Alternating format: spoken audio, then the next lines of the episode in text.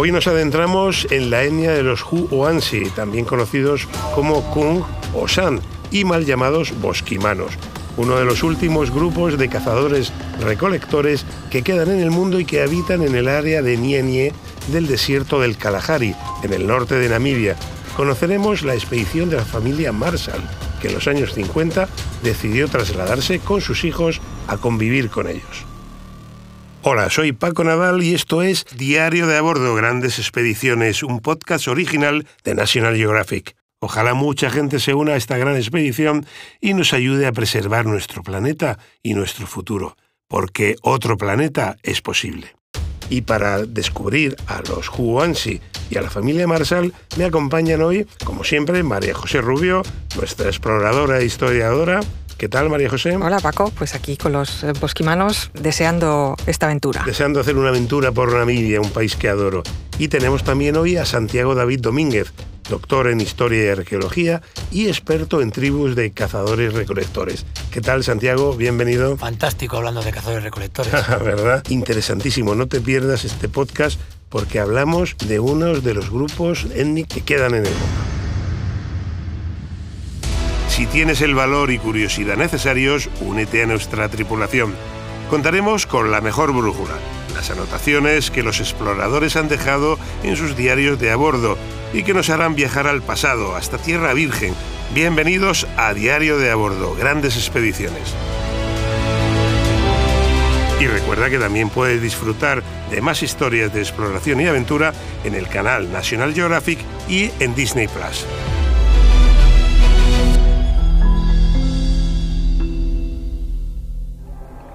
La etnia Kun concibe que el cosmos tiene tres capas. La tierra que la gente ve y sobre la que camina. El cielo que contiene el sol, la luna, las estrellas, la lluvia, los relámpagos y el viento. Y encima de ese cielo, otro cielo que no se puede ver desde la tierra. Varios de los grupos que hemos conocido sostienen varias creencias acerca de que el cielo es un cuerpo celeste. Creen que el espíritu de la muerte vive en el cielo y que las estrellas son los fuegos de su corazón. Los Kum, con los que convivimos, piensan que existen seis niños divinos, tres chicos y tres chicas, pero que no saben quién fue la madre que los engendró. Tienen nombres, pero no estamos muy seguros de ellos.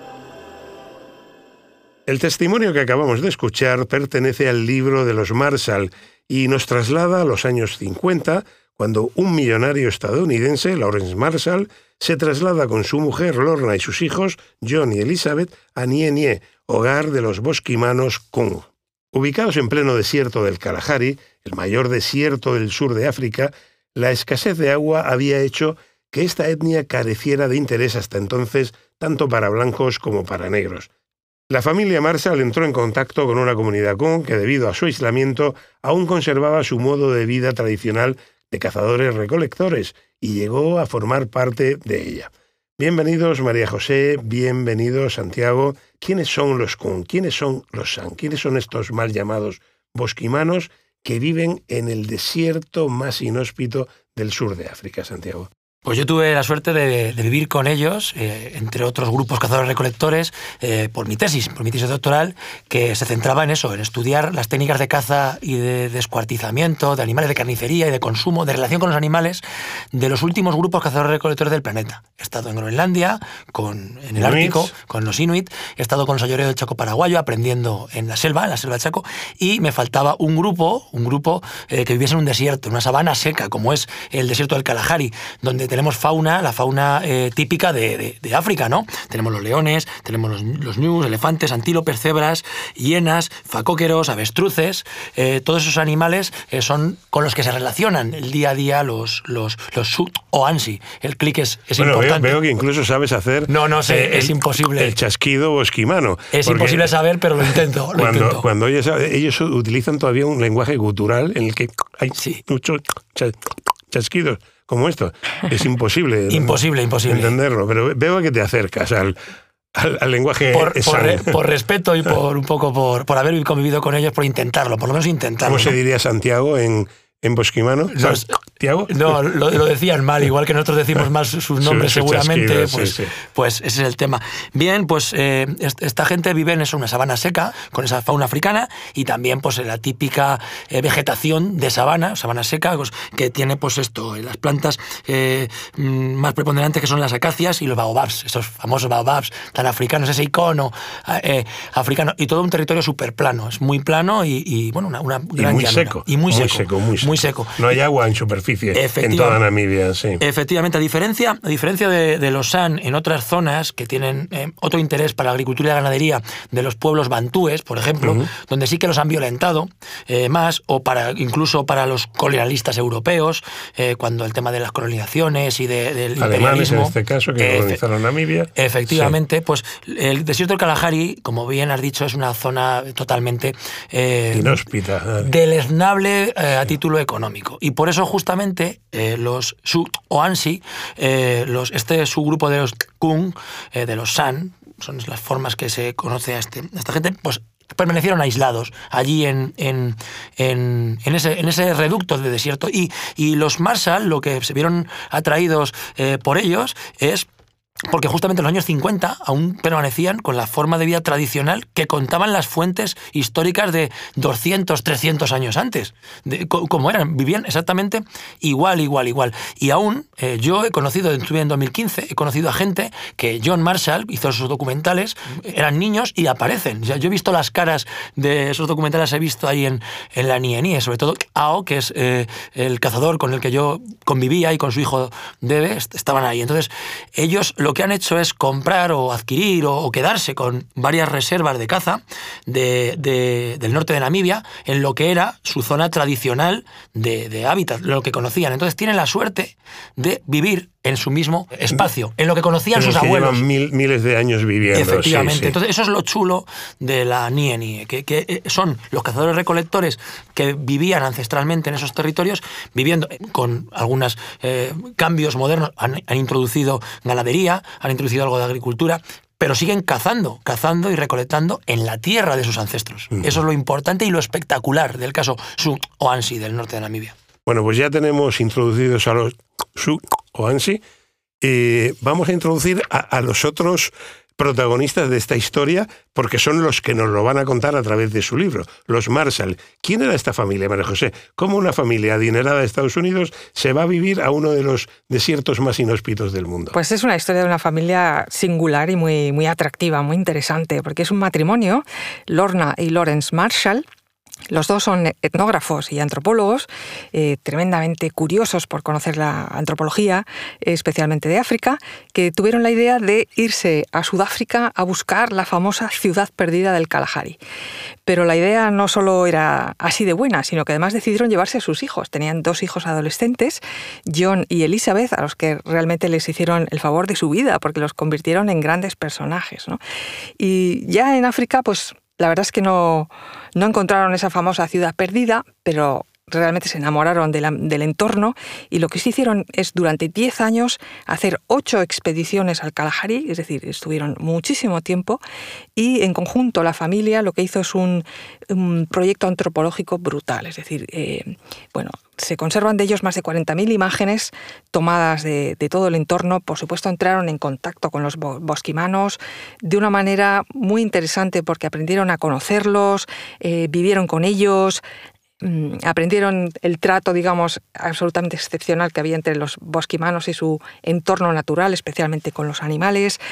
Y, bueno, de esa familia pues tenemos muchísimo conocimiento de, todo el mundo bosquimano, o sea, ya no solo por las imágenes que he dicho, más de 40.000 imágenes, sino porque uno de los hijos, John, se hizo después cineasta y es el autor de famosísimos documentales, y la hija, Elizabeth, fue escritora, es decir, que tenemos información de todo tipo de esta familia Marshall, información de sus diarios, de sus escritos, información de fotografías, información de películas. Es decir, que de esa familia Marshall, tan excéntrica y tan interesante, pues sale un conocimiento de los posquimanos absolutamente espectacular. Muy, muy, interesante. Eh, Santiago, ¿y qué diferencia, qué se pudieron encontrar los Marshall en los años 50 que no encontrarás tú en 2015 cuando fuiste a ver a, a los Kung? Pues evidentemente eh, que vivían como vivían de la forma milenaria y centenaria. Es, decir, eh, ellos pudieron eh, entrar en contacto con, la etnia, viviendo no, aún nómada, viviendo con, su esencia cultural totalmente, totalmente pura aún, pese a los contactos que, que habían podido tener con, Occidente y con bantúes, pero seguían viviendo con su, de su forma de vida tradicional, de la forma de vida que ahora ya es casi arqueológica. ¿Cómo era un grupo de cazadores recolectores? Se diferencian a lo largo del mundo, pero siempre son bandas pequeñas que se, fundamentan en la no producción, en la migración, en ser nómadas, en, no apropiarse del territorio e ir migrando en busca de los animales y las plantas de las, de las cuales eh, se alimentan y, trabajan muy poco. O sea, al final, cuando ha habido además justamente Lee, que es uno de los que estudió a Bushman, a los Kung en, los años 60 también, eh, Lee eh, explicó y, y, vio que las inversión de trabajo que tenía un, un hombre, una mujer eh, Bushmen, eh, pues era muy pequeña. ¿Por qué? Pues porque mm, lo que hacían era ir buscando los recursos y compartir todos esos recursos, tanto las presas de caza como los productos de la recolección. Eh, ¿Qué hay de malo en esto? Pues que tú necesitas mucho espacio para poder sostener a una pequeña población. A una, a una pequeña población. ¿Qué, es lo bueno que tienen esta gente? Que disfrutan de mucho tiempo libre. El storytelling, eso, todos los que hemos convivido con ellos son horas y horas y horas y horas hablando alrededor del fuego. Además, el trabajo que me gusta hacer a mí no es me voy a vivir un hotel, y luego vuelvo y voy de vez en cuando. No, no es vivir. Y quedarte allí con ellos. Que te acojan, compartir, porque es importantísimo lo del tema de compartir. Y entonces ahí es donde aprende realmente, porque yo no voy a estudiar eh, cazadores recolectores, voy a aprender de los cazadores recolectores. Entonces ahí es donde te cuentan, te explican las historias, te explican la concepción del mundo, los animales, eh, sus mitos, sus, su explicación todo. Hablas hasta incluso de cosas actuales, ¿no? Sí, sí. Y es el momento en el que tú... En el que empiezas a entenderlos. empiezas a, entender. Entonces, ese ocio, ese tiempo libre, ese compartir también, no solamente las cosas, el alimento, sino el tiempo, los conocimientos entre los miembros del grupo, es, es, lo que realmente es la esencia cazadora-recolectora. Creo, creo que eres un hombre afortunado porque has podido hablar casi directamente con gente del neolítico, es decir, esos son los últimos representantes de una civilización que viene de hace 20.000 años y que te han podido contar y has podido vivir casi como vivían sus abuelos hace, hace 20.000 años. ¿no? Desde luego que, en ese sentido te considero un hombre afortunado. María José, ¿cuántos...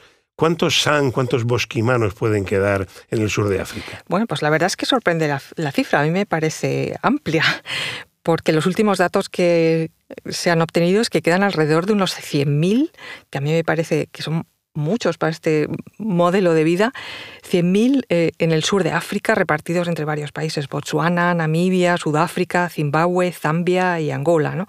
Como bien has explicado tú, Claudio, pues no tienen una nación concreta, sino que ellos se expanden por el territorio donde, donde pueden. ¿no? Y de todos ellos, de estos 100.000, se calcula que hay solo unos 5.000, realmente ganas y gui, si lo digo bien, de la reserva de caza del Kalahari en Botswana, que son esos 5.000 prácticamente los únicos bosquimanos que realmente viven exclusivamente de la caza y de la, y de la recolección, tal como has, como has contado.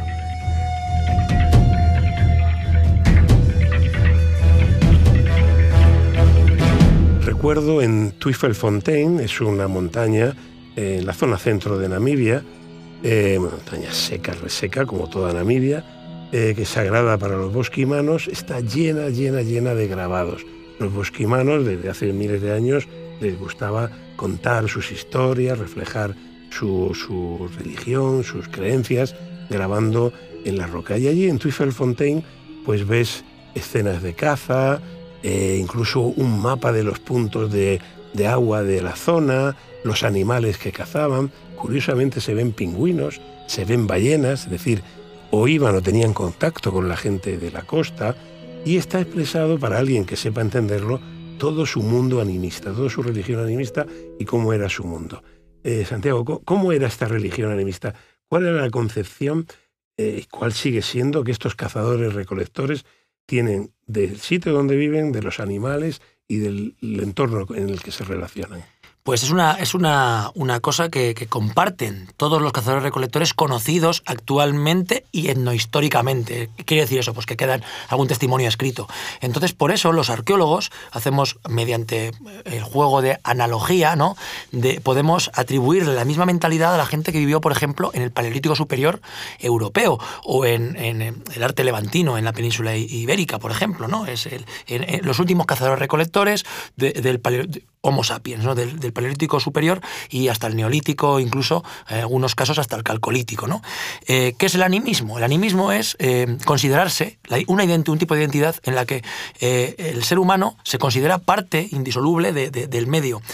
Que, que, no jerarquiza entre lo humano y lo natural, o sea, no hay una dicotomía entre lo natural, lo artificial y lo humano, sino incluso los restos de animales son considerados gente, al mismo nivel, al mismo nivel que el, que el, que el, ser, que el ser humano. Esto se ve muy bien cuando, cuando te cuentan sus mitos, cuando lees a los, los mitos que recopilan los Marshall, otros, otros etnógrafos, otros, otros etnoarqueólogos, eh, se ve muy bien, ¿no? Como esa explicación que siempre los seres humanos son eh, los, los, animales son como gente no humana, uh -huh. gente no humana que se relaciona. Entonces, eh, el ser humano tiene que estar a bien a bien con esos, con esos eh, animales. Y lo que era más importante para, para mi tesis es que hay toda una serie, una serie de, de reglas, de normas pero complicadísimas. Cuando decimos que son sociedades más simples, no, no, son más simples lo mismo materialmente, socialmente, pero el tema de la religión, de cómo de cómo se comportan con el resto de los seres, de la gente no humana, de los animales, cómo los descuartizan, cómo los cazan, los tabúes alimenticios, cuándo se puede cazar un animal, va determinado por la época del año por el tipo de, de, de, de, clima que haya en ese momento. El tip, eh, si eres un hombre o una mujer, puedes tocar unos animales o tocar otros. Eh, ¿Cómo descuartizas? ¿Qué parte va a cada cazador que ha formado parte de la, la, la partida? ¿Qué eh, fragmento del animal tiene más energía para el, para, para, para el, que, para el que lo ha cazado? Sí. No es solamente carne descuartizada y, eco, y comida, sino y, que y todo recursos. tiene un, un, sentido y una lógica y un fin se pueden tocar, qué animales sí, no se sí. pueden tocar, qué animales se pueden... Mmm, bueno, todo, absolutamente todo. Los viejos, a diferencia de otros cazadores recolectores que tienen, eh, digamos, una complejidad un, poco, un pelín mayor, que tienen un especialista, que es el chamán, ¿no? El chamán, sí. que es el que habla, el que se encarga Pero de hablar. Los quimanos no tenían no, no, chamán. Sí. Suelen ser gente o que se le da muy bien, a, por el tema innato, hablar con los animales, ¿no? Hablar, hablar con los animales, relacionarse con, e, con, con ellos o los viejos, que como su experiencia es más luenga y más importante, pues se les, da mejor hablar con los animales. Mira, una de las cosas más espectaculares que yo viví en Namibia fue una noche, yo estaba ya en mi tienda de campaña con mis, eh, mirando huesos, mirando mis datos, mis tal, eh, pasando a limpio los apuntes en el cuaderno, y de repente empecé a oír una, una canción, y un, a, un, a, un, viejo y unas viejas haciéndole eh, salmo, cantando. Y yo muy humildemente, muy, muy, muy, muy despacio, me, me, acerqué y vi a Debe, que era el hijo de Ao, que era el, con el, que, con el cazador con el que iba a cazar, y de repente le pregunté, oye, ¿qué estamos viendo? ¿Qué estamos viendo? Y me dijo, es la canción de la jirafa, porque esta chica que ha venido, ha venido a que la curen de una cardiopatía que tiene y con la canción de la jirafa, mi abuelo, que sabe cantar muy bien la canción de la jirafa, se le quitaba la, la estaba intentando curar.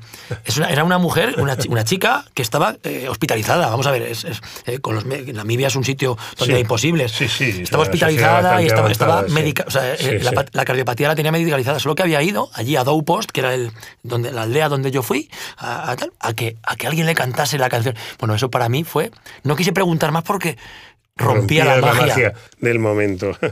a, mí me da un poco de me da un poco de vergüenza sacar este tema aquí delante de un experto en cazadores recolectores como Santiago, pero yo cada vez que voy a Namibia o que hablo de bosquimanos me tengo que acordar de una película que a mí me produjo, aparte de risa porque está bien hecha, un profundo necesidad de reflexión que era los dioses deben de estar locos. Sí. No sé si lo habéis visto. Famosísima. Seguro sí. que la habéis visto. Sí, que aparte de que, bueno, te producía risa y estaba muy bien, tenía una moraleja y tenía un mensaje tremendo. Sí, Para quien no la haya visto, está ambientada en este desierto del Kalahari, eh, una avioneta que sale de Sudáfrica con dos blancos que van a cazar, uno se bebe una Coca-Cola, la tira por la ventanilla de la avioneta y la avioneta le cae, si le cae encima a un bosquimano que iba con su hijo a cazar y se encuentra aquello allí, no sabe qué es y se lo lleva a la tribu. Y entonces la botella de Coca-Cola, una cosa exógena fuera de su cultura, de repente empieza a ser necesitada para todo. La mujer la quería para moler el grano, el otro para cazar, los niños para jugar, y empieza a generar peleas en un grupo étnico en el que nunca había habido posesión de nada y la primera vez que intentan poseer algo les genera un problema. ¿no? Eh, al final la película es que el padre quiere ir a devolver esa botella, espero no haberle hecho spoiler a nadie, pues la película es de los años 80, pero tiene una moraleja tremenda de cómo los problemas empiezan y los odios y las muertes y las venganzas por la posesión de algo, ¿no? Y en este caso era por una humilde botella de, vacía de Coca-Cola. El gran drama de los, de los grupos cazadores-recolectores, porque al final, eh, ¿por qué dejan de serlo? Siempre yo me pregunto, ¿por qué dejan de serlo? Yo que los admiro, yo que los admiro, los respeto y los, me maravillan. Pues justamente es porque, porque cuando, cuando les cortas la forma de vida, introduces el capitalismo, la posesión, dejan de serlo rápidamente. No tienen capacidad de resiliencia, de resistencia a eso. Y además es paradójico, porque la caza y la recolección es lo que como seres humanos más hemos eh, eh, tenido. a lo largo de nuestra Desde hace 2,6 millones de años somos, somos cazadores recolectores. Y justamente eh, estamos en, los últimos, en los últimos latidos de la forma de vida cazadora recolectora que es la que más hemos experimentado y más hemos, digamos, desarrollado los seres humanos. ¿no? Cuando se acaben ellos, perderemos una gran, una gran, una gran parte de, de, nuestra historia, nuestra historia. Como, como humanos. Pues Santiago, muchísimas gracias, es un placer escucharte. Gracias por dejarme hablar de cazadores recolectores, que me encanta. Se nota. María José también, muchísimas gracias a ti, como siempre, por, por por acompañarme a guiar estos diarios de a bordo. Hay que ver la cantidad de gente interesante que viene a nuestro podcast, ¿verdad, María José? Totalmente. ¿Y cuánto aprendemos de cada uno de ellos y del ser humano en general? Es maravilloso. En general, sí. Pues mira, por, aprender no quiero despedirme sin esta frase del antropólogo James Suthman que dijo, si juzgamos el éxito de una civilización por su resistencia en el tiempo, entonces los bosquimanos son la sociedad más exitosa en la historia de la humanidad. Y creo que tenía razón. Muchas gracias a los dos y María José, te espero en el próximo podcast. Allí estaré preparada para la siguiente aventura. Gracias, Paco. Hasta la próxima. Y te esperamos también a ti en un nuevo capítulo de Diario de a Bordo, Grandes Expediciones. Y recuerda que también puedes encontrar más historias de exploraciones y aventuras en el canal National Geographic y en Disney Plus.